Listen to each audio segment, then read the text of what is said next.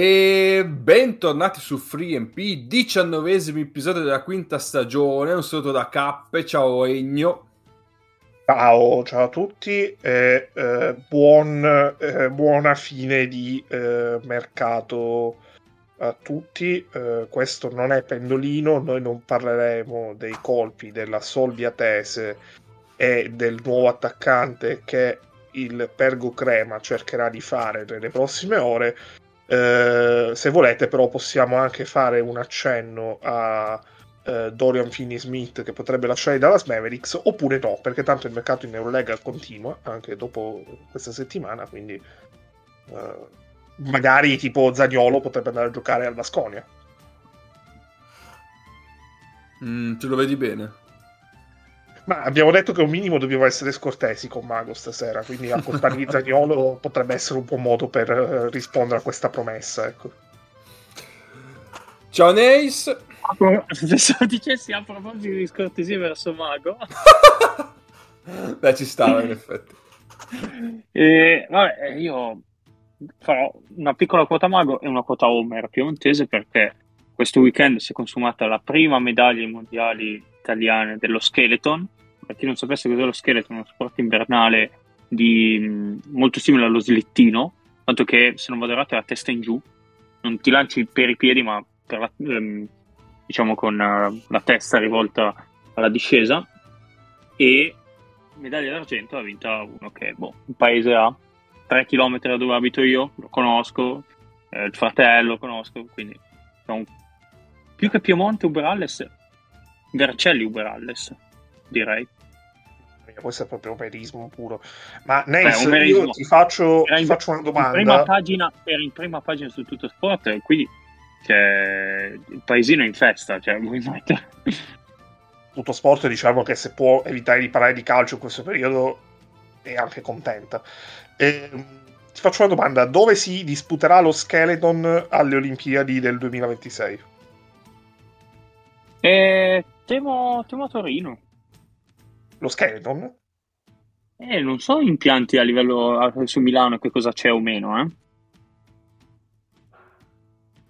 C'è Cortina, boh, non lo so, perché credo che eh... questa sarà tipo la versione, questa sarà la versione estiva del gioco, quello di Brindisi e Sassari che abbiamo fatto. eh, non lo so. No, so che, vabbè, chiaramente biathlon ad Anterselva, ma non c'erano particolari. Sì, sono, sono informato solo su questo. Va bene. bene. E siamo qui. Basta, stasera è già finita. Siamo pochi ma buoni. Pochi ma buoni, pochi ma buoni. Va bene. Allora, non, non stiamo Egno... vedendo Udinese Verona, quindi... Eh... Lascia stare che un...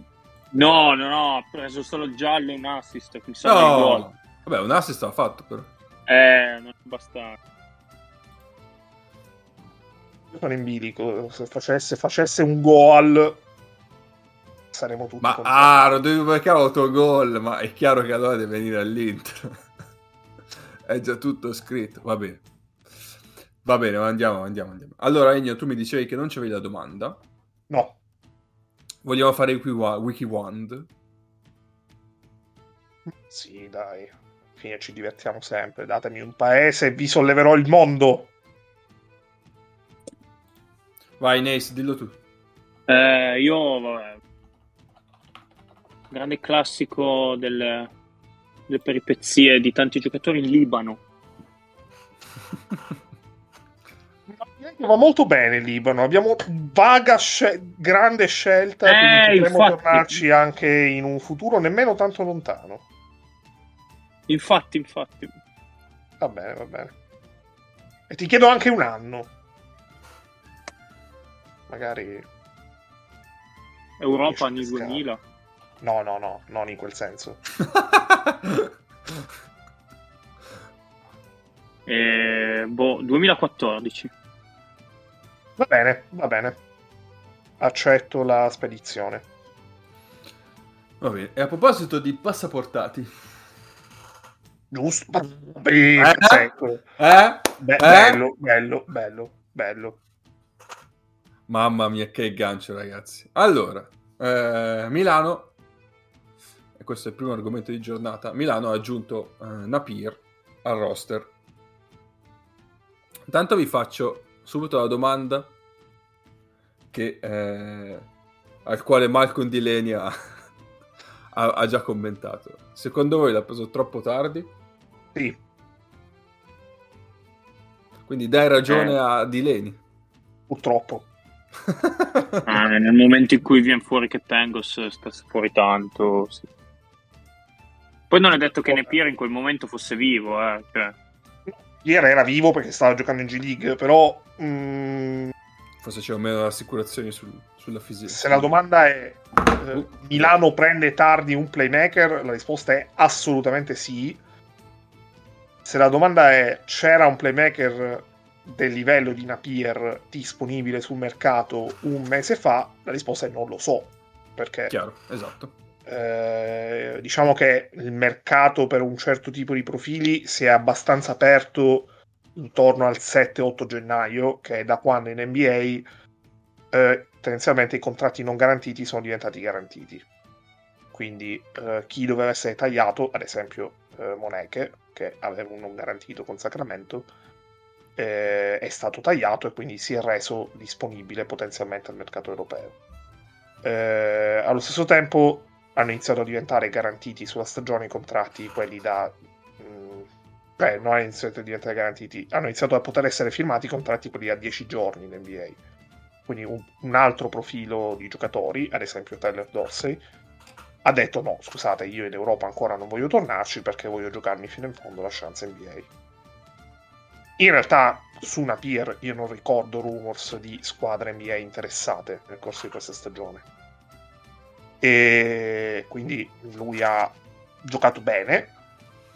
Cioè ha giocato ha fatto dei buoni numeri perché ovviamente io non ho visto mezza partita in una PNG League però ha messo su dei buoni numeri in G League e soprattutto ha giocato dopo che sappiamo benissimo come è andata la sua stagione l'anno scorso allo Zenith male. Sì, male nel senso che non c'è stata fondamentalmente. No, ha fatto per colpa sua ha fatto un amichevole da 30-33 punti e poi si è rotto. È... Sì, e poi è tornato quando però lo Zenith non era più tra noi, ecco. Esatto. Eh, infatti. E... Mm, secondo me è una giunta... Se... Allora, se questa giunta l'avesse fatta in estate, quando hai tutto il tempo di inserire un giocatore nuovo, io avrei veramente pochi dubbi nel dire che questa è una giunta super. Contando tutto quello che è successo e sta succedendo a Milano, secondo me è una buona firma eh, e il grado di bontà della firma dipende da quello che è il tuo obiettivo. Perché se il tuo obiettivo è eh, dominare in Italia nel resto della stagione, che penso sia il best case scenario di Milano adesso, ovvero vincere la Coppa Italia e vincere in maniera relativamente agevole la, lo scudetto come, cioè fondamentalmente vincerlo come l'hai vinto l'anno scorso, perché comunque la Virtus è una squadra forte. Eh, Napier potrebbe essere una buona firma, perché comunque da qui alle Final 8 hai due settimane, quindi hai un po' di tempo per inserirlo, per rodarlo un po' e soprattutto da qui alla finale scudetto contro la Virtus hai 5 mesi e mezzo. Quindi uh, il tempo per inserire il giocatore ce l'hai. E quindi prenderlo ora va bene. A prescindere dal ritorno o meno di Pangos. Secondo me non è impensabile uno scenario in cui uh, Pangos torna bene a marzo contando che comunque su Pangos c'è sempre un buon ragionamento pluriennale, mentre Napier ha firmato fino alla fine della stagione, e quindi quello che va in tribuna a fine, eh, cioè durante i playoff italiani, è Mito Long, per esempio. Mito Long che contatto c'ha? Eh, credo uno più uno. Mm. Eh, perché comunque dei tre, contando che pure hai pure Veron, eh, dei tre, sicuramente almeno uno fa tribù. Eh. Sì, sì. Eh, perché poi torna Shields. Sì, tra l'altro. E ehm, se il tuo obiettivo è mh, mm, provare a fare una rincorsa matta e disperata per l'Eurolega, eh, che sarebbe una roba fuori dalla grazia del Signore, perché Milano è 5 partite di svantaggio sull'ottavo posto quando mancano 13 partite da giocare. Cioè, fondamentalmente Milano, allora, Milano se le vince tutte va ai playoff. Se fa 11-2 verosimilmente se la gioca perché chiuderebbe al 50%. Sì, prendere una pira adesso è tardi. Eh, ma prendere in generale un giocatore adesso. Quindi secondo me l'Eurolega servirà prima di tutto a onorare la competizione perché sicuramente finire ultimi, posto che tra finire ultimi e finire noni non cambia assolutamente niente, ma finire ultimi è un conto, finire noni è un altro, quindi raddrizzare e quantomeno onorare la stagione secondo me è doveroso. Però l'Eurolega a questo punto diventa un modo per inserire sempre più sia Napier che i giocatori che torneranno dai rispettivi infortuni. E in quel caso farlo adesso, eh, contando che sono cambiate le prospettive sulla tua stagione, non è sbagliato, posto che è comunque tardi, perché ovviamente per Milano vincere tutto in Italia e finire con 13-14 vittorie la stagione in Eurolega, perché penso che questo sia un obiettivo realistico, eh, non è, cioè è più che altro un discorso di 5 in pagella. Po' 6 perché comunque quando vinci non puoi avere un'insufficienza, ecco. Nace? Eh, no, allora, anche a me piace il discorso che inserito adesso rispetto a che inizio anno comunque cambia molto come tipo di contesto però poi qualcuno deve arrivare anche solo per crearti per cambiarti un attimino l'orizzonte offensivo perché le squadre adesso hanno iniziato a prendere hanno preso le misure su Mitrolong hanno preso le misure su Baron eh, in, nel contesto di Milano e Milano quel, diciamo, quei miglioramenti, quel, quella striscia di vittoria che aveva fatto verso la fine di dicembre, se non vado errato, sì. ormai diciamo, eh, è stata riassorbita da, da, tutte queste sconfitte e quindi doveva in qualche modo sparigliare però poi sì, per Milano Nice, intervengo solamente per un dato Milano questa, cioè praticamente una la stagione Eurolega di Milano è eh, perde la prima, tre vittorie di fila, nove sconfitte di fila, tre vittorie di fila e quattro sconfitte di fila. Sì. Cioè, c'è una, non c'è una...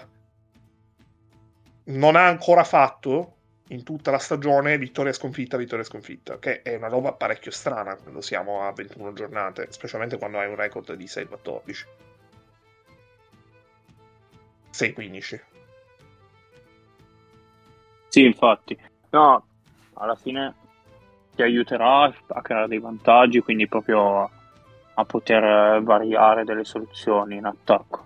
Perché ultimamente anche Mitrolong mi pare abbastanza impiccato a gestire il pallone, tutti i santi possessi, sempre lui o che cosa. Anche perché poi se, se lui si dà un grande affare um, in difesa, ecco. E, um, però per Milano quello che sposta e, e ha cambiato tanto la stagione, tanto le prospettive alla fine è sempre l'Information Shields. Col suo rientro, non so se riescono a recuperarlo, ma non credo per la Coppa Italia ti cambia tanto ed è veramente... Cioè, questi mesi si, ci si è resi veramente conto, secondo me, di quanto manchi e quanto sia forte Shields. Sul discorso se l'avrei preso prima, sì, cioè nel momento in cui ti si rompe Pangos, se c'era possibilità, un qualcosa l'avrei fatto. Anche perché, sì, è vero, arrivare non arrivare ultimo non cambia, adesso magari Milano arriverà ultima, penso, però sai, conto è a marzo aver finito l'Eurolega e quindi andare solo a fare, non dico delle scampagnate, però cioè, vai a fare delle partite per te non valgono niente. Un conto è dire, vabbè dai, provo a fare, se vinco le ultime sei di fila, sono dentro ma ne devo vincere 6 di fila magari e sperare che i Dreamcast arrivino bene, non devo fare 15 su 15. È solo la matematica che ti, ti, tiene, ti tiene a galla. Per fare un discorso di questo tipo, dovevi avere due vittorie in più adesso. Perché un discorso di questo tipo, secondo me, sta iniziando a farlo il Bayern, che ha due vittorie in più di Milano. Eh sì, ha vinto o forse tre, non... o forse tre. E ha vinto sì, l'ultimo. è quello 9, vinto eh, sì, è no, 9, 9 12, 9 13, 9 12. Sì, beh, ehm, sì. aiuta, aiuta anche il fatto che quest'anno la classifica è molto corta. Sì, sì, sì. Ma infatti, Beh. infatti, secondo me, al 50% di vittorie ce la fai ad entrare. Però devono incastrarsi tante cose, tra cui gli scontri diretti. E il fatto che tu sia 6-15 significa che, che in realtà gli scontri diretti ti hai messi, se non male, quantomeno da recuperare con più o meno tutti. E... Secondo me... mh, Poi c'è anche un discorso da fare. Quando si mh, ragiona sul è tardi e presto, io però vorrei capire anche chi avrebbe dovuto prendere Milano. Perché se la risposta è Campazzo, la controindicazione è non poteva. Perché Campazzo è andato a Belgrado per un affitto molto oneroso che dura sei mesi perché la Stella Rossa deve vincere a Maliga. Fine. Perché è ovviamente per parte di Milano spendere fondamentalmente quanto ha speso per Pangos, però per avere otto mesi di Campazzo non aveva nessun senso. Sì, è alla stessa maniera. Kenny Walker non esiste. eh, Shannon Brown, un giocatore molto interessante, però a Milano non serviva un, gioca- un- un profilo di quel tipo, quanto un- un- qualcuno di- anche di più esperto, di più navigato. E infatti Shannon Brown è andato a Valencia, dove comunque le necessità erano altre. Evans. E Evans, scusami, sì. Sì, beh, beh. Eh, Shannon Brown, vero, cazzo, mi sono confuso anch'io. no, no, No, no, sì, beh, ma speso- impatto totale. E ha speso comunque un bel buyout, eh, perché Sì, sennò aspetta, poi comunque sì, era Sì, sempre magari non il milione che era fissato originariamente, però comunque a sei cifre. Mentre insomma, mi sembra anche ragionevole supporre che Milano per Napier non abbia speso il buyout. Ecco. O comunque se l'ha fatto, l'ha fatto in maniera relativamente ridotta. Morigerato. Sì, sì. Eh, esatto. Sì, sì, sì. Ma infatti io sono abbastanza d'accordo. Cioè, penso che... Allora, prendo il presupposto che non sapremo mai se la prima valutazione dopo l'infortunio di Pangos è stata lo aspettiamo tot mesi e poi quei mesi si sono prolungati e poi a febbraio si sono ulteriormente prolungati.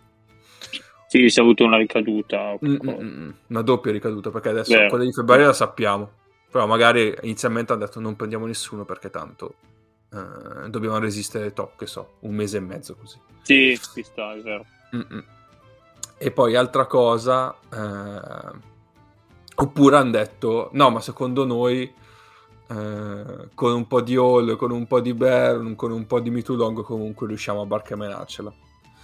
Eh, guarda che bel mappazzone ti è venuto fuori. Eh, se Eh, ma te l'ho detto male anche perché le hai perse fondamentalmente tutte in quel periodo. Cioè, Eh, però se, Quindi- se quel- se è stata fatta quella valutazione forse mm, c'è stato un po' troppo di, non so, di superficialità, però mm, Sì. non lo sapevo mai, ecco. Ehm, Poi comunque ti si è cioè a quel punto ti si sono ritorte contro tante cose. Si è ritorto contro il fatto che eh, Davis ha avuto un inizio abbasta- un inserimento abbastanza lento. sì. eh, che oggi Voigtman non esiste fondamentalmente e non ti ha dato nulla. E che eh, avere speso un visto aggiuntivo e un tesseramento aggiuntivo su Deshaun Thomas su Deshaun Thomas non ti ha dato niente, perché comunque Deshaun Thomas non è che è stato dannoso sempre, è stato anche utile in certe partite, però non ha rappresentato un valore aggiunto. Nel momento in cui tu hai inserito un giocatore in più in un ruolo dove pensavi di essere coperto, la realtà poi ti ha dimostrato che non lo eri, perché Shields si è rotto praticamente subito, però hai preso un giocatore che non ti ha dato un valore aggiunto E il primo inserimento che hai fatto è stato per un giocatore che secondo me è più valido di quello che ha dimostrato finora a Milano, a cui però gli hai chiesto delle cose che non è in grado di fare. Che è Cavarro, ovviamente. Bob Sì. Babbia- Cabarro con la palla in mano. Mm. Eh, un'altra cosa che poi mi sento di dire, un po' come cioè, Valencia ha fatto un investimento nel proprio campionato, andando a pagare un buyout importante, è un giocatore che comunque aveva fatto, ha fatto delle belle prestazioni. Però, cioè, in quei casi andare a prendere giocatori che fanno bene, cioè, campionato, poi il campionato spagnolo e il campionato italiano, certo, ma andare magari a prendere uno del campionato italiano e, che magari sta facendo bene per dire ok lo metto poi ne- nella mia squadra c'è il rischio di trovarsi un Trikel 2.0 altissimo Io proprio, esatto. O Sykes. eh esatto Cioè, sì non è, che, non è che puoi dire sono scarsi però se tu cioè dipende poi sempre qual è il tuo obiettivo in questi, mo- que- questi ultimi paio d'anni l'ha alzato il tuo obiettivo rispetto a un po' di tempo fa Sì. Poi ah, infatti l'altro discorso che volevo fare era appunto una volta che si sono detti ok dobbiamo aggiungere qualcuno eh, come diceva Ennio Shannon Evans è una, quasi una scommessa nel senso non sai come puoi impattare a quel livello lì. E- o comunque prendere il, il track della situazione. Non lo sai quanto puoi impattare. A Milano serviva eh, una, una risorsa che sappia gestire eh, quel livello lì di, di agonismo esatto. e di, di livello di, di tecnico e tattico e tutto. ma Tipo, tipo andare a per- prendere Colmeros, per esempio, visto che sempre andava a prendere vicini. Da Brescia Sì. aveva dato Milano prendendo Mitru Long. eh, Ma se vai a vedere lo stesso Efest che si è trovata senza l'altro inizio dell'anno e sapeva che per un periodo non ci avrebbe avuto, Ah, è andato a prendere Isaiah Taylor e Isaiah Taylor non giocava in Eurolega. Poi per- l'è andato bene che l'Efes per come squadra è strutturato. non giocava nemmeno all'Efes a un certo punto, però. Esatto, cioè, però come squadra è strutturato in maniera diversa, quindi può permettersi di fare, cioè, di te- dare tanto la palla in mano a Mizic, tanto la palla in mano a Club, poi Ataman li ha infatti giocare li ha spremuti e quindi hanno ovviato un po' questa assenza, ma Taylor non giocava ed era uno che comunque stava facendo bene, l'hanno preso e non giocava. E purtroppo poi non abbiamo visto lì, cioè al momento non abbiamo visto lo Zalgiris che cosa poteva Mm, mm, mm. Non abbiamo la controprova. cosa poteva essere, eh, esatto, si è fatto subito male, magari tempo un mese vediamo qualcosina di lui, però è sempre un po' complicato. Esatto, esatto. Vediamo, sono Quindi- curioso, di sicuro, cioè, in Europa arriva un giocatore del gran talento. Sì, sì, sì. Quindi infatti se avevo un giocatore come, come Napier, però eh, poi vai a sapere chi e, e come e quando era disponibile qualcosa. Cioè, il mercato del basket è, è un mondo misterioso, quindi non sai mai. E invece Campazzo probabilmente era troppo, cioè, mm, non solo dal punto di vista economico, ma anche dal punto di vista di inserire un giocatore del genere in una squadra già piena, piena di talento come quella di Milano. Complicato, secondo me. aveva senso solamente a fronte di una garanzia di, garanzia di impegno sui tre anni. Sì, esatto, esatto, esatto. Eh, e, quindi, e non sì. c'era, non c'era la, la disponibilità da parte del giocatore. Fine. Cioè, Esatto. Quindi arriva Napier, eh, faremo giocare finalmente quel benedetto piccarola a Milano, vediamo se, se cava qualcosa. risorge Magari risorge Eh? Voigt. Magari risorge Voigtman. Ah, vediamo. Eh, parlava prima Nace del periodo in cui Milano ha fatto 4 vittorie. Lì, appunto, anche lì per roll non se ne vedevano. E lì si è, ge- si è generato vantaggio in attacco con l'uscita dei blocchi di Baron. Cioè c'era Baron che correva attorno ai blocchi come Stephen Curry e poi tirava e poi in quel periodo la metteva anche. E è chiaro che infatti è una cosa che dura 4-5 partite, dopodiché uno si adatta anche, le difese avversarie si adattano anche e soprattutto mh, non puoi chiedere quel lavoro lì mh, per così tanti minuti, per così tante partite a un tiratore. è, è impensabile. Infatti dopo Milano è un po' ricrollata. Quindi vediamo se adesso con Napier qualcosa riescono a, cav- a cavarne fuori. Soprattutto a punti nelle mani, cosa che manca a Milano. Niente, Sì. quindi vedremo.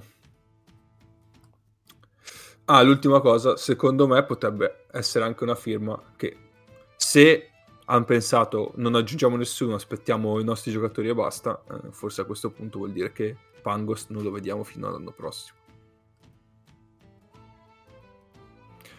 Secondo me Pangos lo rivedremo in questa stagione. Secondo me è quello che sparisce a un Sì, sì. certo punto. Perché comunque Pangos e Napier puoi staggerarli. Sì, Contando anche che eh, a fianco puoi alternare Baron, Hall e anche Tonut, le due.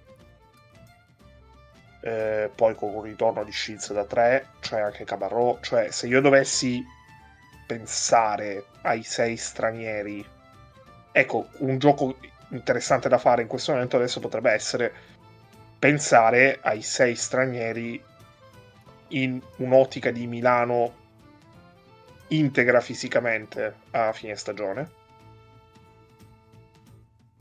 Eh, pensare ai sei stranieri che, che, che giocano, che giocherebbero il come si chiama il i playoff. che...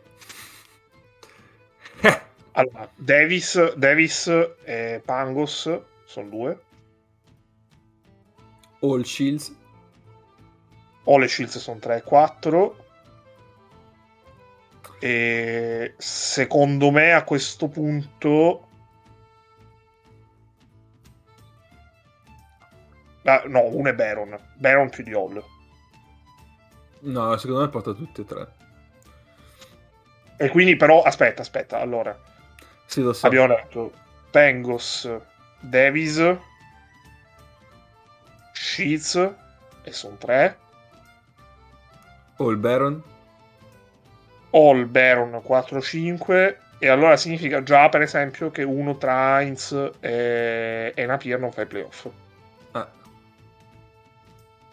Ah sì? eh, d'altronde ce per n'hai tacere troppo. di, di Cabarro per tacere di eh, Voigtman vabbè Voigtman e Thomas ok. Vabbè. o Voigtman e Thomas ok. Va bene. Però per tacere di eh, ovviamente Mitru Long è complessa perché È cioè, allora, già una, una prima indicazione la potremmo avere alle Final 8 dove comunque sicuramente non ci saranno Pengos e Shields Sì. però da lì non sarà facile perché comunque eh, Ah no. in una stagione dove sei fondamentalmente obbligato a vincere, posso che vincere potrebbe non essere, potrebbe non, eh, non bastare, però di certo sai che se non vinci è un problema.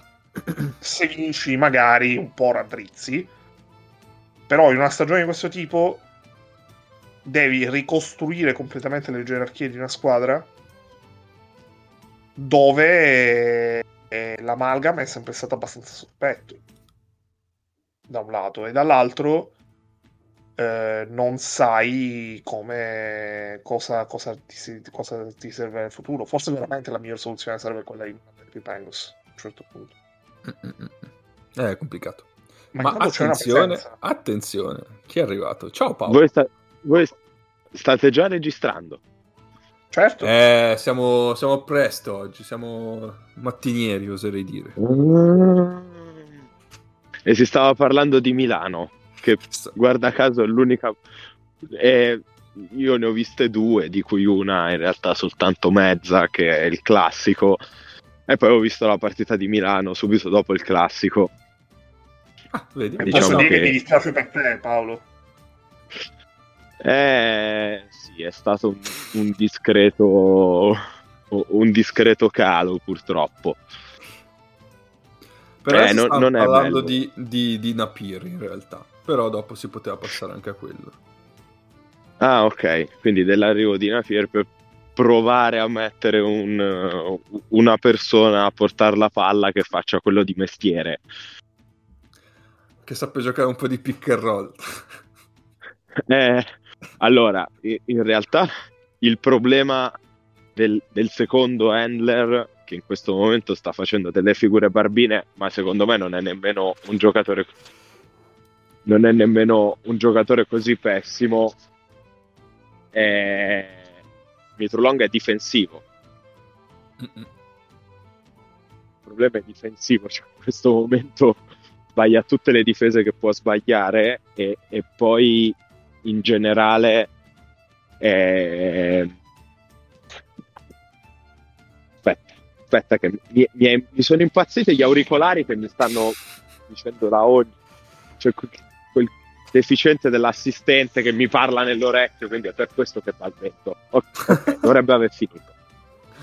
Allora cioè l'ha ucciso. Paolo ha ucciso il suo assistente. No l'assistente delle cuffie. Magari. No, mi parla nelle cuffie, esatto, l'assistente vocale, quel rincoglionito tremendo. Eh, no, dicevo, il problema di Mitru Long in questo momento è difensivo. E, e poi in attacco si aiuta in realtà molto poco. Sì. Eh, Devon Hall, poverino, avrebbe bisogno di una statua con l'uomo, l'uomo col minor numero di di gratificazioni in una stagione. Io veramente perché è in un periodo anche della sua stagione in cui non ha nemmeno la gratificazione del canestro. Dici, sì, sì. Devo, devo, marcare sempre il difensore più forte degli altri, eh, cioè l'attaccante più forte degli altri. Eh, se è un esterno grosso lo devo marcare io, se è un esterno piccolo molto forte lo devo marcare io eh, mi passano da tutte le parti, però almeno vado da lì, vado di là e tiro il 42% da tre punti. No, tira tipo il 18%. già, già, già, già. cioè, no, è veramente drammatica. Cioè, la disperazione è stata tale che a un certo punto gli facevamo portare palla a, a Cabarro, che proprio è l'opposto di quello sì, che fa fare. Ma perché? Ma è una roba...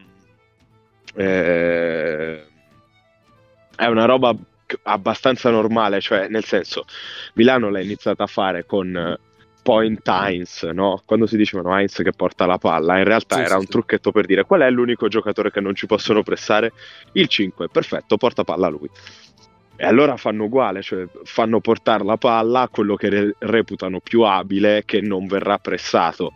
Se sei in quintetti in cui magari Cab- Luao Cabarro è il 3 o il 4 che magari non lo prestano, porta la palla a lui o porta la palla a Melli, cioè fanno por- portare la palla all'unico che c'è una, una speranza che non venga pressato.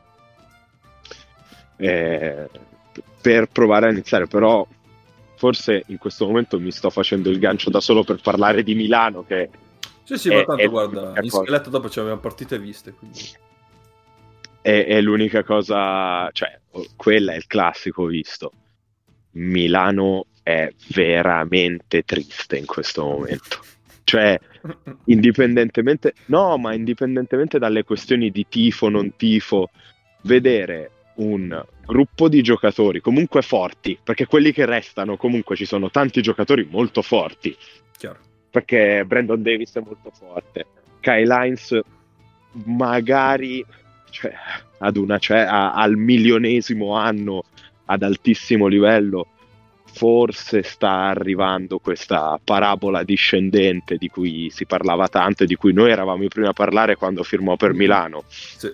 Tra le altre cose cioè, è comunque un fenomeno, sì. al detto di tutto. Sì. Sì, sì, sì, è un fenomeno. Cioè, non è che uno va a parlare, ma è un... cioè, i giocatori che ci sono sono forti. Lo stesso Mitru Long che non sta performando, probabilmente facendo una roba che ancora non è sua a questo livello. Per, per chi non ha seguito la carriera di Mitru Long, Mitru Long è andato a, all'high school con Della Valle a Findlay Prep con Della Valle.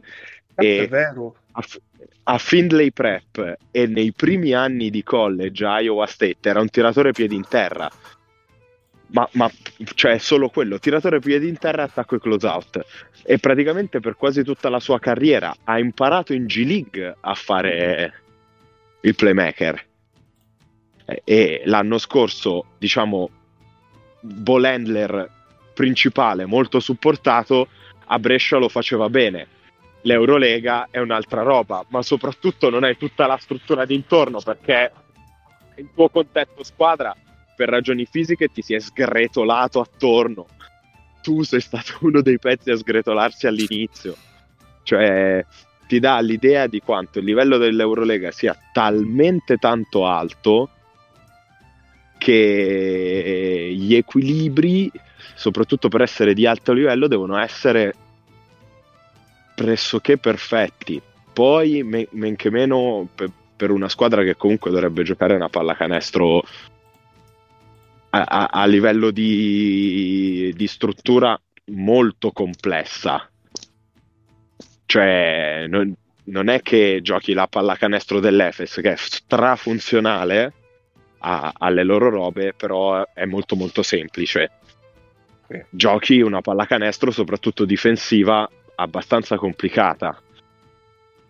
E, e quindi se ti mancano i pezzi, più o meno questa è la fine che, che puoi rischiare di fare. Ma, ma, l'altra roba triste è che se vi, adesso qualcuno potrà dire che già nelle prime partite con le rimonte si vedevano i presagi di una stagione nefasta e le partite le ho viste e in certe sulla metacampo difensiva si vedeva della roba da fantascienza da parte di Milano, oh, ma fantascienza sì, vera. Sì. Cioè si faceva la, la, roba super perfetta che si faceva nei momenti migliori della stagione delle Final Four e, e della stagione passata, che è stata una stagione iper con un finale appunto in, in, devasto, però è stata una gran, nel complesso una grandissima stagione d'Eurolega e nelle prime 3-4 partite si faceva la stessa roba. Eh, scazzi la preparazione strategica della partita di Alba, cioè non ti è arrivato il memo che Tamir Blatt fa canestro, tanto, fa tanto canestro, ma, ma tanto tanto canestro, e quindi perdi. E quindi perdi perché Tamir Black ti fa 87 bombe in faccia. Però alla fine, fino a quel punto e fino alla partita dopo, Alba in realtà più difensivamente che, che offensivamente eri molto buono. Eh, e, e, lì inizia il devasto. Prima ti, ti trita la Virtus attaccandoti spalle ai tuoi esterni. E allora dici, mi manca Mitrulong che è un esterno un pochino più grosso, devo giocare con Pangos 32 minuti, che è piccolo, me l'attaccano spalle. Ok, che è vero. Eh. Poi si rompe, entra, rientra Mitrulong ma si spacca Pangos. E allora è il problema di, di, di aver quell'altro che non è così bravo a far girare la, non è bravo come Pangos a far girare la squadra eh, quindi cioè, fa, fa, tristezza. Io non, non, è che mi senta di, di, fare grossi processi, però è una stagione brutta, brutta, brutta, brutta. Eh, brutta, brutta sì. Mm, veramente brutta, perché adesso vedere Milano, cioè, guardi la partita contro il Monaco e sembra veramente che qualsiasi cosa possa andare male, andrà male rimbalzo lungo in mezzo al nulla, tranne che a un giocatore del, degli avversari che era inciampato, quindi casualmente si trova lì e piglia il pallone. Cioè, sbagli, sba- schiacciate sbagliate in contropiede. Eh, giro, che ne so, azione offensiva della Madonna, ribalti il lato tre volte, la palla che si muove come un flipper chi è quello che tira aperto piedi in terra? Il povero Devon Hall che piglierà il tiro, lo sbaglierà e dovrà fare transizione difensiva di dietro. Cioè, tutta così. Da 10 partite a questa parte la stagione di Milano è tutta così. Quindi è, è, è, brutta, sicuramente ci saranno delle responsabilità di qualcuno a livello tecnico, qualche giocatore che sta performando al di sotto delle, delle proprie possibilità, però onestamente credo che la, la, riflessione più interessante da fare è da, di quanto sia difficile l'Eurolega. Cioè, l'Eurolega è difficilissima. Se non sei al limite della perfezione, hai dei momenti in cui sembri una squadra di deficienti. Cioè, è brutto da dire, però Milano ha dei momenti in cui sembra una squadra di deficienti e non è così. Non, non è così, non è che sono diventati scarsi tutti quanti eh, magicamente, però i, il livello è quello. Oh, io ho fatto il mio, il mio poi, poi, è anche vero che una, quando una stagione nasce male per, per, diversi motivi è un attimo, specialmente quando una squadra è molto nuova, cioè ci sono tanti giocatori nuovi, è un attimo che le cose tendono ad andare sempre peggio al di là di quelle che sono le tue colpe e di quelle che sono le tue responsabilità. Perché giocando veramente a ritmo continuo, eh, un buco può diventare una voragine e un, eh, una palla di neve che cade può diventare una valanga. Senza che, cioè anche quando un problema magari è tra virgolette piccolo, mm, probabilmente tirare una riga a questo punto, dire ok, l'Eurolega sono 13 partite dove onoriamo l'impegno, ma di certo non abbiamo un'ambizione competitiva è una cosa prima di tutto ragionevole, ma soprattutto ti, dà, ti può aiutare a, a, dare, a trovare quella specie di tranquillità che ti serve comunque in questo momento. Specialmente per inserire un giocatore che può veramente essere molto importante. Perché Napier è un giocatore valido che, che fa al caso tuo, uh, di quello che, di cui hai veramente molto bisogno. Però quanto bene si inserirà dipende anche da quanta tra virgolette tranquillità che, che avrà nell'inserimento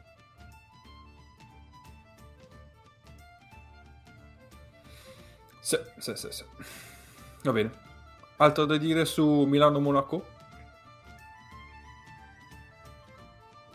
è che cioè, se tu vuoi pensare se, tu stai al ritmo del Monaco e dopo un po' questi sono troppi sono troppo atletici che vanno a un ritmo che per Milano non è sostenibile ma per tante squadre in Eurolega non è sostenibile e si parla troppo poco di quanto cazzo è forte Kubo cioè va bene Mike James e tutto ma è Kubo quello che poi alla fine gli gira, gli gira tante cose. Palla in mano è forte, piedi per terra, si alza e fa sempre canestro.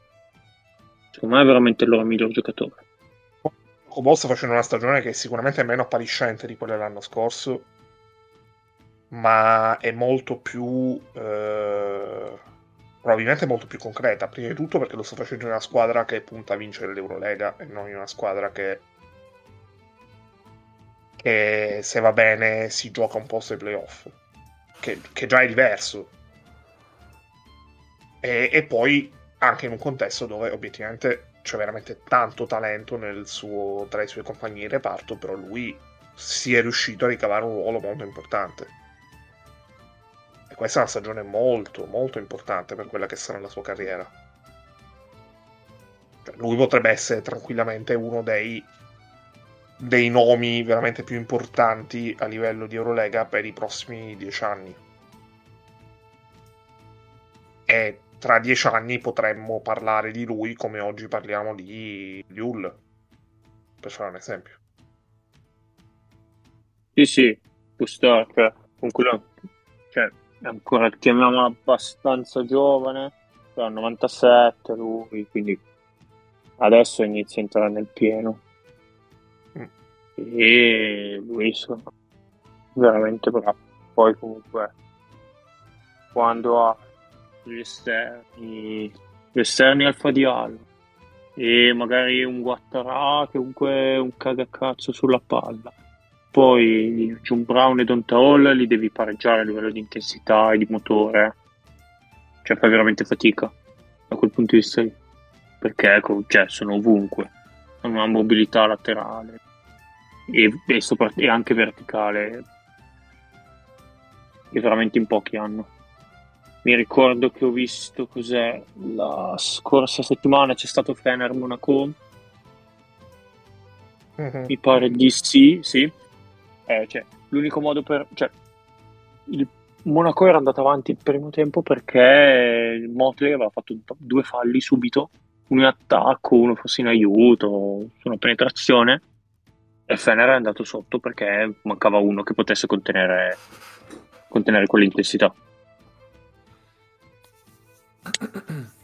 Molto semplicemente. Nel secondo tempo è rientrato, tipo terzo quarto, Motley, ma era fresco, quel che è, cioè l'ha, l'ha, rimessa un po' in piedi da solo, la partita che pensando supplementare che, che gliel'ha decisa eh, Nigel Hayes, perché è un altro che fisicamente, atleticamente può stare senza problemi dietro e reggere l'urto di, di questi cannoni. Poi, sempre in ottica partite viste, io volevo fare una domanda in generale che ovviamente nasce dall'ultima partita in, ordine, in uh, come vicinanza temporale. Quante squadre divertenti e belle abbiamo visto, so- soprattutto dal punto di vista offensivo, ma non solo dal punto di vista offensivo, abbiamo visto negli ultimi cinque anni come il Basconia di quest'anno? Perché la mia risposta, cioè io non so dare una risposta a questa domanda. Sicuramente andare... quando l'Eurolega è così, ovvero con questa formula. Probabilmente quando c'era comunque meno partite, quindi era comunque una competizione diversa, già è Dobbiamo andare di nuovo in casa da... Dobbiamo andare ancora in casa da Mago, secondo me. È quello Zalgiris del... Di Pangos e Brandon Davis. Sì. Però, però sai cosa? Mm, io ho l'impressione che quello Zalgiris era sicuramente molto bello da vedere, però tu avevi la percezione di essere davanti a una squadra a una squadra veramente forte. Cioè, alla fine, se tu guardi quel roster oggi, come sono venuti su quei giocatori, quella è una squadra della Madonna, cioè, che fa giustamente Final Four, fa un percorso straordinario, ma quella è una squadra che ha dei giocatori di livello assoluto. Questo Basconia ha qualche giocatore che magari fra 5 anni vedremo come un giocatore di quel, gioca- come giocatore di quel livello, per esempio Darius Thompson, per fare un nome. Però io ho l'impressione che qui sia più, il con- sia più il, l'unione di un... cioè il, il, gruppo in sé e il fatto che questi stanno mettendo su una, una stagione incredibile. Eh, e, e Peñarroya ha veramente tanto, tanto, tanto merito in tutto questo. Ma Square Efes io ho visto il finale e i, e i su, supplementare tu adesso l'hai vista, no? Anche io l'ho vista. No, purtroppo... Ah, però, ho ricordato di sì. No, purtroppo no. Ero a fare il tavolo una partita di promozione. Pagato? No, beh, era della mia squadra. da infortunato comunque. No, Quindi neanche dire, vabbè, mi guardo la partita di promozione, almeno sul telefono, in tribuna sul telefono mi guardo finire quella. No, No. Non ho avuto questa fortuna. Ah, Basconia Efes è stata una partita pazza non solo per il punteggio. Aspetta che vado a recuperare. Semplicemente senza senso, basta pensare che in 23 anni solo una partita aveva avuto più punti ed era un Fortitudo Panathinaikos del 2004, del 2004 quindi già, già, solo questo serve a, a farsi un'idea. Allora, cioè, Eh, è stata una partita pazza. 114, Mm. 111. Nel punteggio, nelle linee statistiche, perché Thompson 19 punti, 16 assist, eh, Giedraitis eh, 7 punti, 18 rimbalzi, di cui 6 in attacco. Eh, E Costello, il precedente stupisce massimo più- in carriera di Giedraitis sarà 9. Esatto, cioè a me stupisce un sacco quel dato lì più che altro. Costello 33. Un clamoroso 5 sotto a 3. sempre, da sempre sul carro, a differenza di altri miscredenti che lo diffamano. E mm, poi tipo anche Marcus Howard ne ha fatti 16, ma tipo probabilmente 11 sono tra il quarto quarto e il supplementare. Anche Sì, tutti nel finale. Sì. è una squadra. Allora, non vuol dire che non abbia tirato negli altri tre quarti Marcus Howard, perché qualunque palla gli arrivasse in mano, lui la sparava. Eh, non ha segnato. Mi ricordo anche tipo un'azione in contropiede, eh, apertura su Howard che era già sul, eh, sul 45 gradi del, del tre punti. C'era Giedraitis nell'angolo, eh, gliela poteva fare gliela poteva dare tranquillamente Ghedaiti sarebbe probabilmente segnato lui invece ha tirato ma eh, a parte quello cioè sono proprio costruiti anche in quel senso nel senso ehm, loro sanno che Marcus Howard tira qualunque cosa succeda. E anche per quello poi nascono i rimbalzi offensivi di Ghedraitis o, o di Enoch eh, o di chiunque altro. Perché sapendo già quella cosa lì loro si gettano già sotto canestro. E, e poi comunque Darius Thompson sta facendo una stagione della Madonna ed è uno che non è come Howard ovviamente lui la palla la passa e sa mettere in ritmo anche gli altri e quindi vari Enoch, i vari Costello tutti eh, sono gente che creazione di tiro non ne hanno ma non gli serve perché appunto con Howard, cioè con, con Thompson, hanno, hanno chi li sa gestire, chi li sa servire.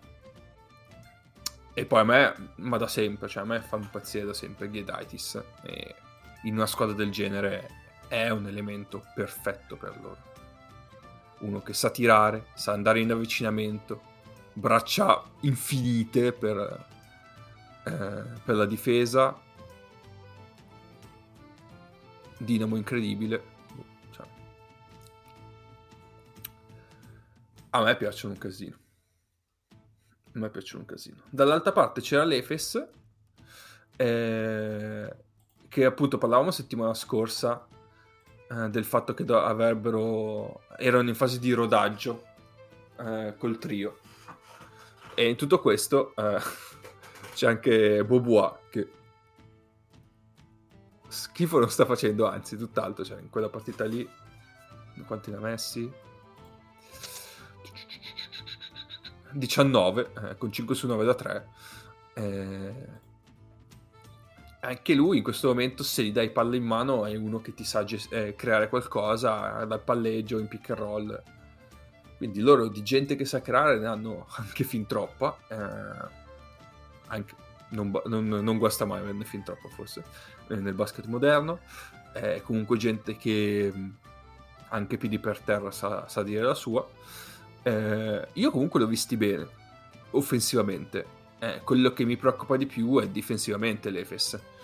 Eh, quindi il, il, problema di amalgama offensiva dei vari Mizic, Larkin e, e Clyburn, io secondo me non lo, non lo darei neanche come un problema loro. Una quadra secondo me l'hanno già trovata si è visto col Basconia. Il problema sta dietro. Mm, non sono abbastanza bilanciati. Ci sono stati dei canesti abbastanza imbarazzanti presi cioè, ma tipo gente che eh, cambia l'uomo cioè l'uomo, eh, un difensore chiama il cambio dell'uomo e l'altro non lo fa e quindi poi a un certo punto c'è Ghiedaitis sotto canestro da solo che, che segna mm.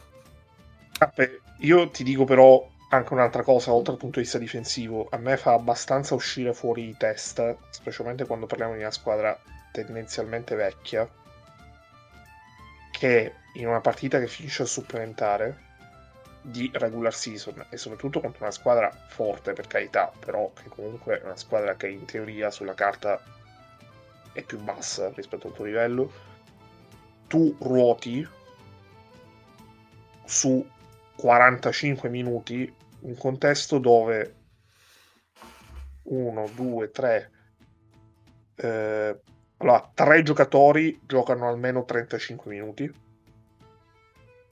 a questi tre giocatori c'è uno di due che ne giocano 28 e gli altri che giocano abbastanza poco.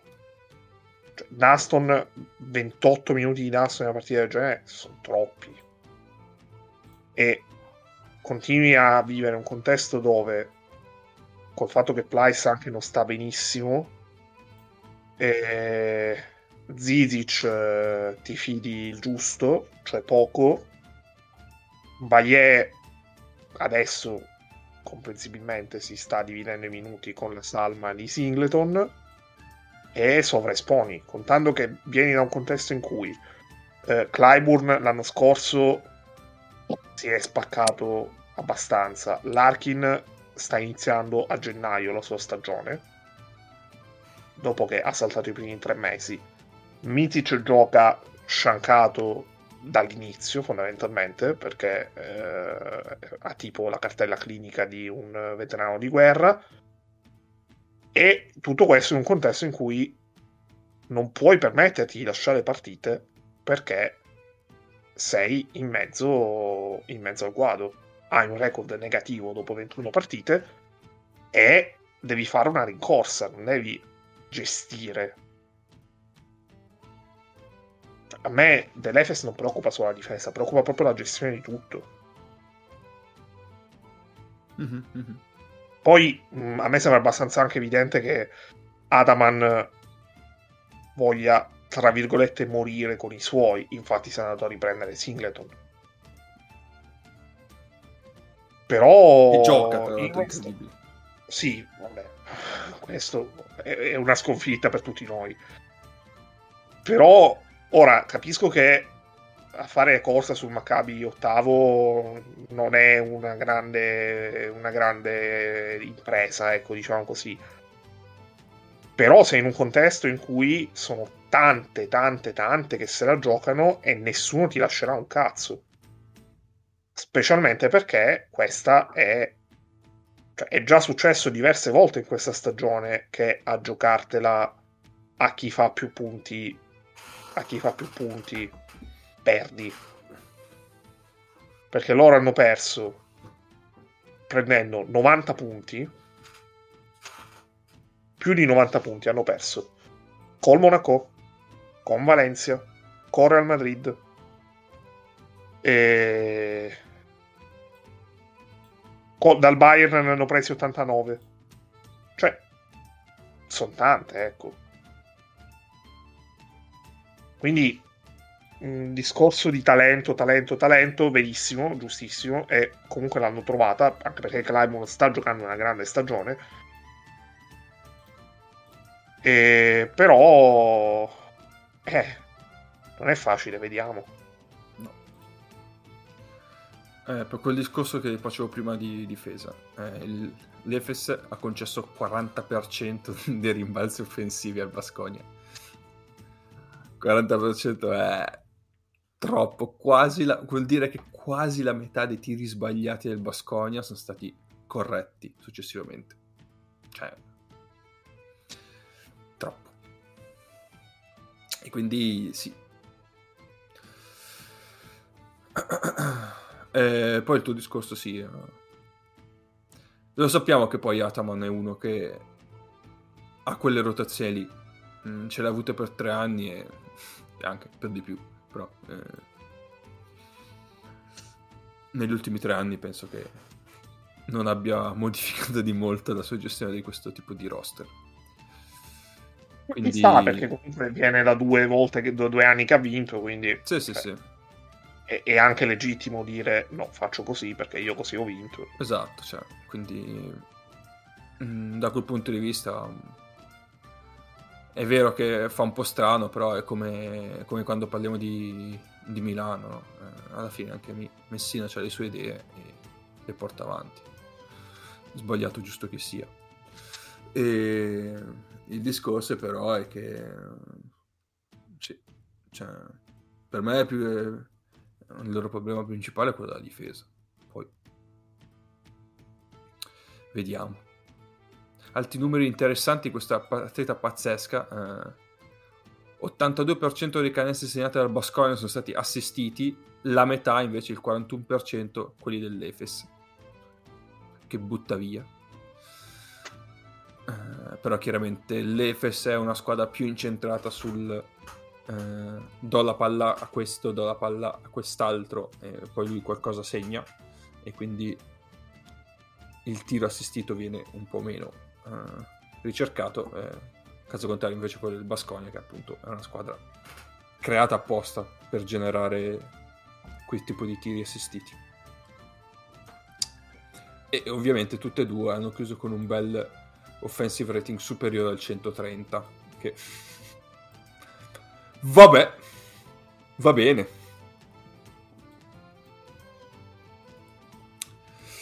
e niente Detto ciò, ricordiamo sempre che il buon Ergin a inizio stagione aveva pronosticato una finale tra Efes e Milano e è più facile vedere uno scenario in cui né Efes né Milano giocano in playoff rispetto allo scenario di una finale tra Efes e Milano.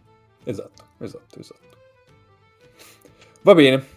Avete visto altre partite? Se no, io andrei verso la fine. Eh, ho visto un po' di Serie A, quindi no. Serie A settimana No, beh. Dimmi. Io ho visto il classico. Vai, vai, vai, vai.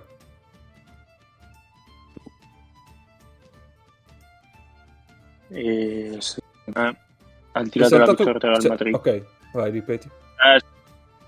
Mm, allora, al di là della vittoria poi del Real Madrid, Mhm. Nella vittoria del Madrid si è visto quello che è il loro più grande limite. Secondo me, che alla fine tu dipendi da un creatore di gioco che fa il nome o di Yul o di Rodriguez in questi, in questi contesti. Cioè, alla fine della fiera tu William Goss ha giocato 50 secondi, hai dovuto rimettere dentro Coser e te manca perché un giocatore di questo genere. Cioè, comunque dal nulla ti crei i punti e anche solo un JC Carroll la Real Madrid manca. non ha nessun giocatore che esce dai blocchi e può essere una minaccia a tiro a tre punti. D'altro canto se ne parla pochino perché l'impatto è sempre veramente notevole della stagione di Deck. In questo momento è la prima quinta onestamente. Secondo me ha un'energia in campo e proprio cambia le partite quando entra dalla panchina del Real Madrid. La, la persa di Mizic, di, di, Mizic, buonanotte, di Mirotic sul finale quando si palleggia sul piede mentre è in posta, eh, lì è perché Deck gli mette il suo corpaccione davanti e, e quello rimbalza un po' indietro. Eh, allora, pronti via, il Barcellona va a più 10, eh, Satoransky fa due bombe pronti via e Veseli fa due canestri in transizione, così entra deck due falli canestro di fila, uno dove tra un po' schiaccia, schiaccia col fallo eh, la palla e esce lì nel canestro direttamente in transizione. E un altro va con uscita a ricciolo curl finendo poi al ferro bene contro da Silva. Cioè non ha mai trovato uno da, da mettergli contro. Anche perché Kalinic va sotto contro di lui in questo momento. E per il tipo di tiratore che lui tira benissimo i tiri liberi ho visto tira tipo il 90% di i tiri liberi cioè con la meccanica che ha e tutto io cioè, non l'avrei detto ecco Sì, certo. e, e lui ne subisce tanti di falli e, e riesce a, andare spesso in lunetta. Lui è veramente l'ago della bilancia in questo momento del Madrid. Perché poi una serata di Tavares fa un po' fatica, inizia a avere problemi di falli. Musa è entrato in partita tardi, è veramente il giocatore più importante del Real Madrid. sul lato Barcellona, eh, però sono sempre i soliti. Alla fine cioè, fare punto a punto e partite che contano, quindi sarò io magari un po' come dire viziato da un pregiudizio Mirotic sparisce sempre lì l'ha fatto stavolta ha fatto la palla persa l'altra volta magari sbaglia il tiro magari non, non si riesce a prendere la responsabilità che vorrebbe. E lui sparisce sempre ed è il miglior giocatore del, del Barcellona di per sé.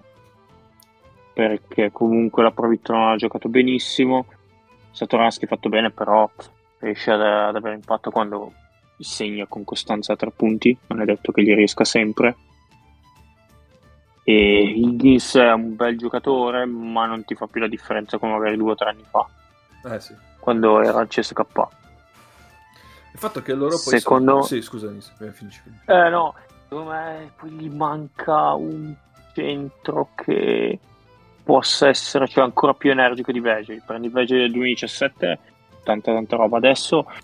Secondo me sarebbe molto meglio quasi a cambio. Lì non sta facendo una stagione eccelsa al tiro soprattutto e quindi devono a volte trovare delle altre soluzioni. Cioè, più che soluzioni, devono trovare delle altre, um, delle altre vie dove creare dei vantaggi. Perché da, da lì sì, cioè, sono più prettamente difensivi da usare contro Tavares come centri che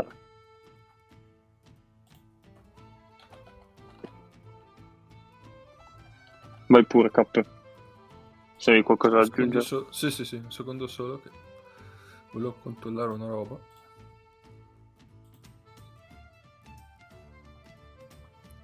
Eh, dicevo, il problema di Mirotic è secondo me anche il fatto che lui eh, per generare tiro da solo ha bisogno della palla in post che nei momenti finali, soprattutto nel basket odierno, eh, dove le difese sono molto reattive, è complicato. Cioè, la palla che fa nel finale, cioè la, palla, la palla dell'ultimo possesso del, del regolamentare. Lui prende palla in posta e poi si ritrova Decca addosso. Poi in mezzo all'area c'era Tavares. Comunque, cioè, per quanto bravo puoi essere, o ti crei un tiro in allontanamento fuori dall'area, oppure vai in avvicinamento, però lì poi eh, te la devi giocare con i fisici di questi qua che piccoli non sono, cioè c'è anche Musa da, da quelle parti.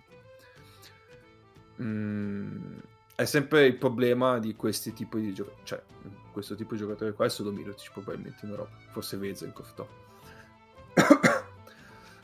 ma un, cioè, un lungo così forte eh, però alla fine ha bisogno che qualcuno gli crei qualcosa prima se no per, per partire lui da zero ha bisogno della palla in post però la palla in post è una palla un po' complicata sempre, eh, non è quella che sai che comunque ti genera qualcosa non solo per te ma anche per gli altri.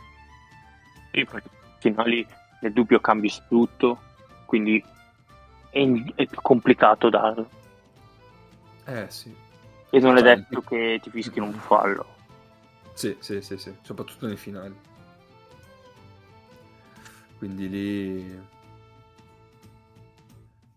quindi, cioè, anche da questo punto di vista, Mirotic secondo me fa, fa sempre un po' fatica. Da questo punto di vista. Poi lui è fortissimo, ok. Però è chiaro che in quei finali lì c'è bisogno di, di un handle forte, cioè c'è un cazzo da fare. Uno che sappia palleggiare. Sempre nel dubbio. Ti crea molti più vantaggi sì, sul sì, singolo sì. possesso ti crea molti più vantaggi. Ma il motivo per cui poi alla fine della fiera eh, l'Olympiacos gira, ma, per, ma gli ultimi possessi li gioca su Lucas, non li gioca Vezenkov. Però vabbè, questo l'avevamo già esatto. detto. Eh, sì, sì, l'avevamo già detto in un, cioè, qualche puntata fa. Vezenkov fa tre quarti da MVP. L'ultimo, alla fine, lui non essendo autosufficiente, si riesce a conquistarsi delle cose, però poi i possessi che contano, lui la palla mm, non la tocca. No, no, non uso. Sì, sì, sì. Eh sì, così. È così, è così. Va bene. Vabbè, Direi che prima di. Wiki Wonder, C'è? io ho i 5 minuti che ti avevo chiesto. eh, ma te li devo citare. Ah, giusto, giusto, ma eh, aspetta, ti ricordo, te l'ho, te l'ho detto per ricordartelo, perché so che adesso Però- tu mi fornirai un assist Il, meritevole. il grande gancio oggi l'ho già fatto con Napier. Non so se mi viene anche con questo. Vediamo, vediamo se sono bravo. Vediamo se sono bravo. Intanto, intanto, mentre ci penso, andiamo a vedere le partite da vedere di questa settimana. Eh? Vieni da me a vedere la televisione.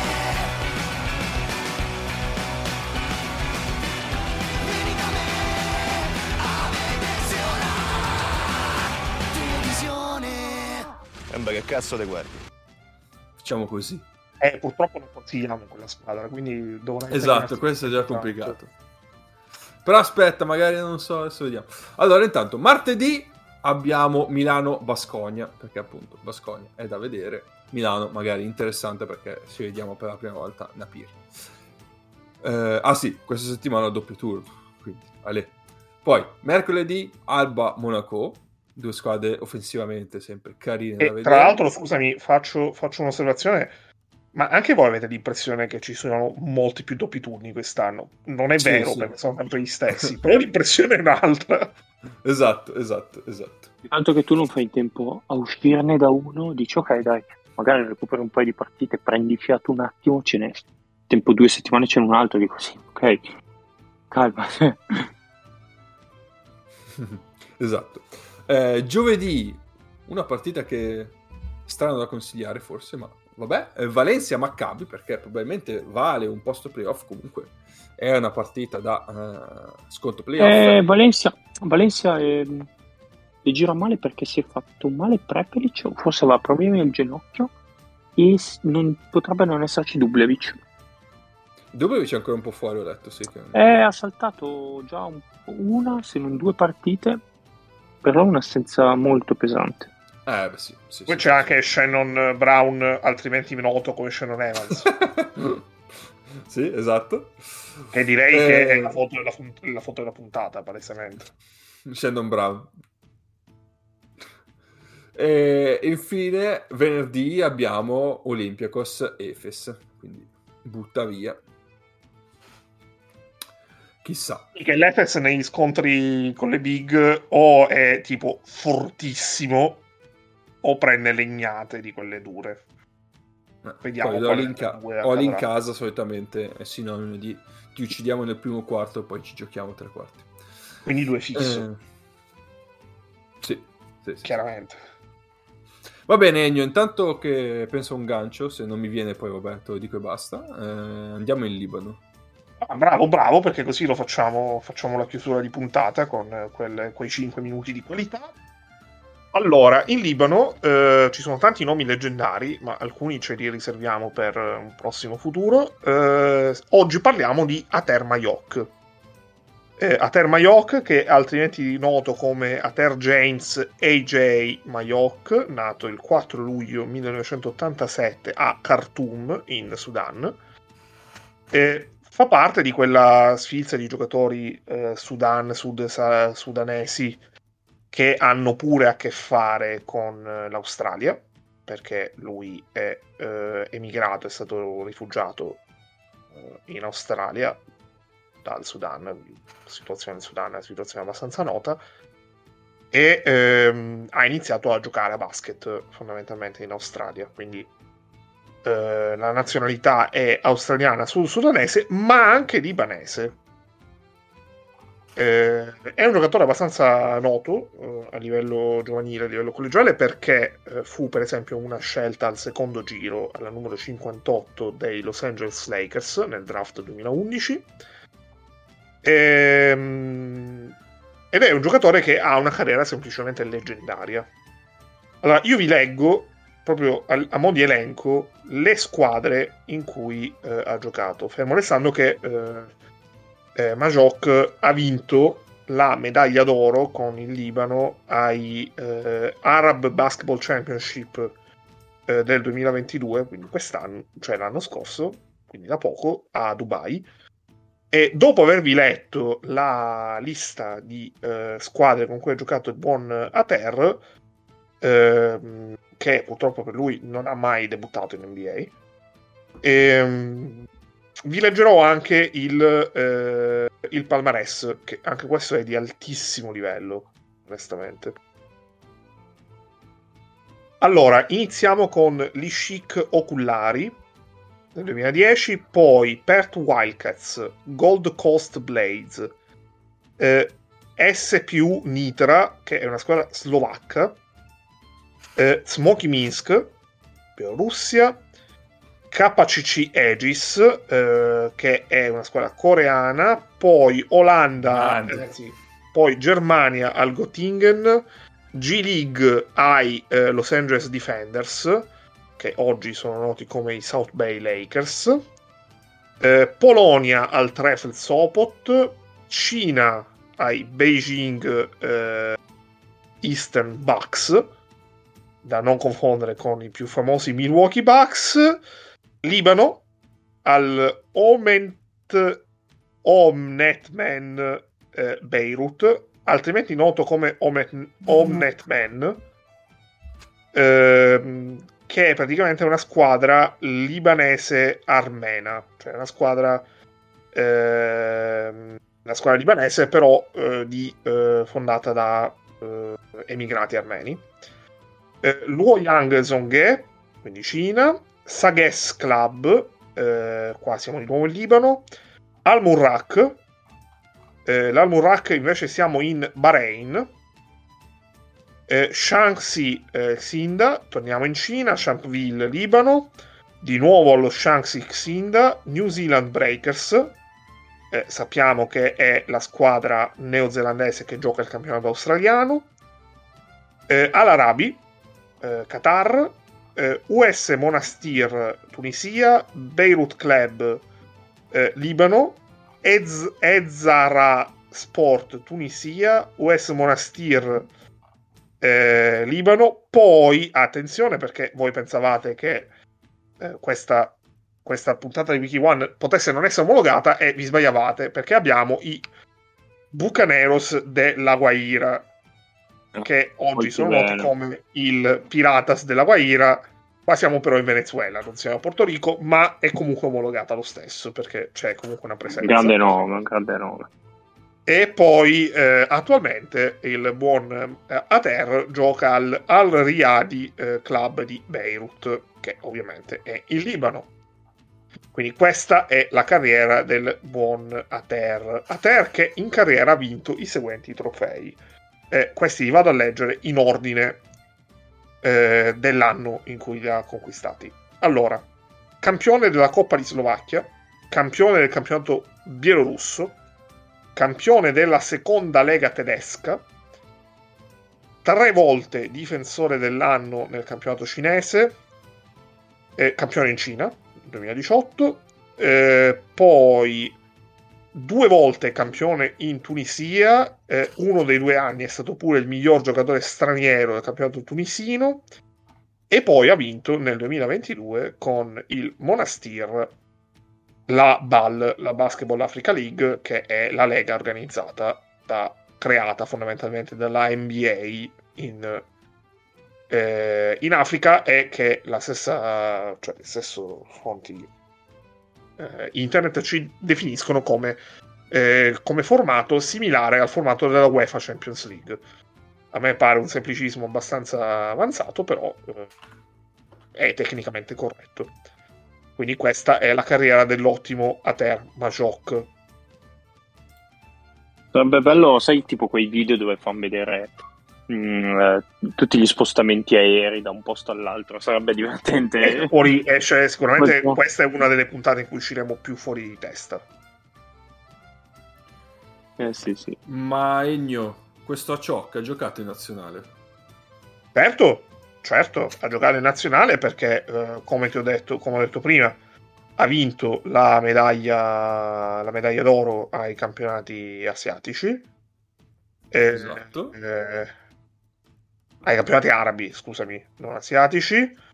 Eh, ha giocato le qualificazioni. eh, no, cazzata. Aspetta un attimo. Ma li ha giocati da Cazzata. attempato giocatore, oltre 35enne. Adesso ha 35 anni, Quindi l'87. non ha giocato. in nazionale a quest'età qua. Beh, eh, Dove vuoi sì, arrivare? punti- Dove vuoi arrivare? Sentiamo. Sto cercando di fargli l'appiglio, però vedi che mi è venuto male a sto giro. No, vabbè, allora, eh, Cappe, vabbè, dai, introducila e leviamoci il dente. Aspetta che vado a recuperare la notizia. Renderò comunque memorabile questo momento. Allora, non so chi cazzo l'ha scritto. Chi è che l'ha scritto? Corriere dello Sport, il Corriere dello Sport. Credo dello sport. Rispetto per il Corriere dello Sport. Il Corriere dello Sport si, si pone questo quesito. Siamo sicuri che Beninelli non possa essere utile all'Ital Basket? E Io per eh, rispondere a questa domanda non volevo essere scortese, non volevo essere scurrile, quindi sono andato a cercarmi una lista di elementi di negazione, perché dire semplicemente no è eh, limitante. Allora, eh, noi sappiamo che l'elemento per eccellenza, segno per eccellenza della negazione è l'avverbo non, l'avverbio non, che precede l'elemento che viene negato, quindi in questo caso eh, no, cioè Bellinelli non è un giocatore della nazionale. Questo è un uso. Poi abbiamo però anche altri elementi che sono negativi o rafforzativi della negazione. Ci sono tre elementi indefiniti, che sono eh, nessuno, nulla e niente, che seguono un verbo. Per esempio, Bellinelli non ha fatto niente in questa stagione per dimostrarsi da nazionale. Poi c'è anche l'indefinito alcuno, eh, che segue il verbo. L'avverbio affatto, che in questo caso viene utilizzato per definire del tutto o completamente, che di solito segue il verbo e rafforza la negazione. L'avverbio assolutamente, che viene anche usato nelle risposte negative per rafforzare il no o per sostituirlo. Quindi la domanda Bellinelli merita la nazionale, la risposta è assolutamente no. Questo è un esempio. L'avverbio mica, che rafforza la negazione mediante la quale chi parla vuole escludere un fatto che potrebbe venirgli attribuito come colpa eh, o eh, che potrebbe arrecare qualche danno, dispiacere o fastidio. E in questo caso credo che di casi ve ne possono venire ben diversi. Eh, attenzione però che se mica precede il verbo, cosa che viene soprattutto all'inizio di un registro informale, sostituisce non. Eh, quindi, per esempio, eh, mica puoi dirmi che Bellinelli eh, è un giocatore nazionale, per esempio. Poi abbiamo anche gli avverbi neanche, neppure e nemmeno, che servono ad aggiungere una prima frase negativa, un'altra frase negativa che non ha il predicato. Esempio, eh, Bagnani non giocherà il mondiale e nemmeno Petinelli. Poi eh, la congiunzione ne, che mette in relazione più frasi negative, al mondiale non andrà, eh, non andrà l'Italia del calcio né Bellinelli. Ci sono alcune frasi formate da no, mai o più, ma anche o anche o no, o non, o meno. In particolare, più e mai sono seguiti da un participio passato. Poi può accadere anche che due negazioni nella stessa frase formino un'affermazione.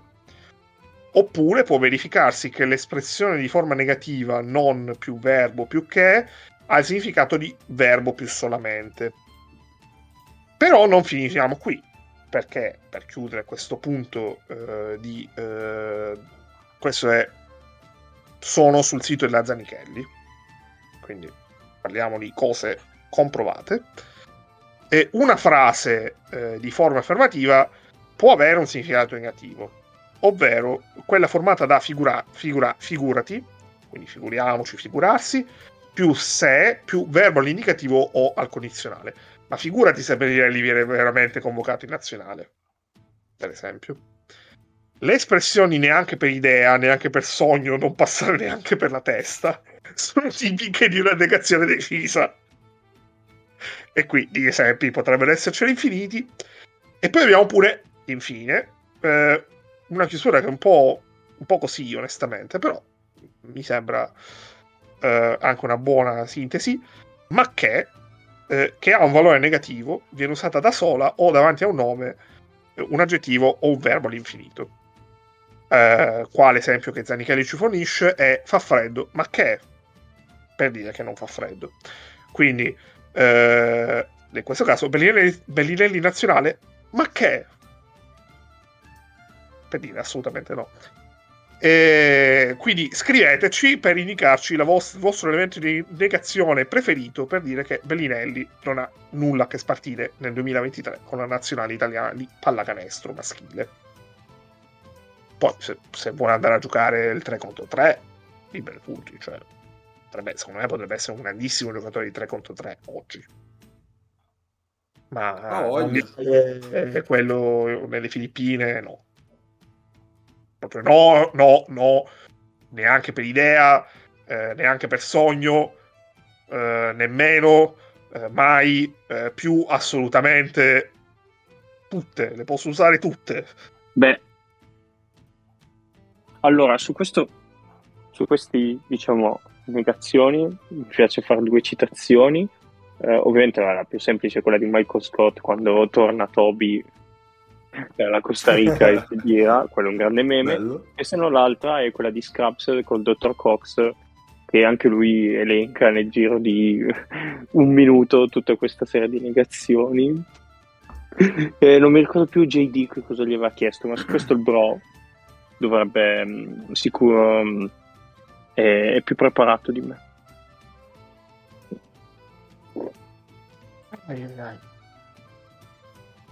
Che vita. Va bene, va bene, va bene. Io direi che su questa chiusa possiamo chiudere. Pazzesco. Quindi ci sentiamo. Esatto. Ci sentiamo settimana prossima. eh, Mi raccomando che c'è il doppio turno, quindi state sull'attenti.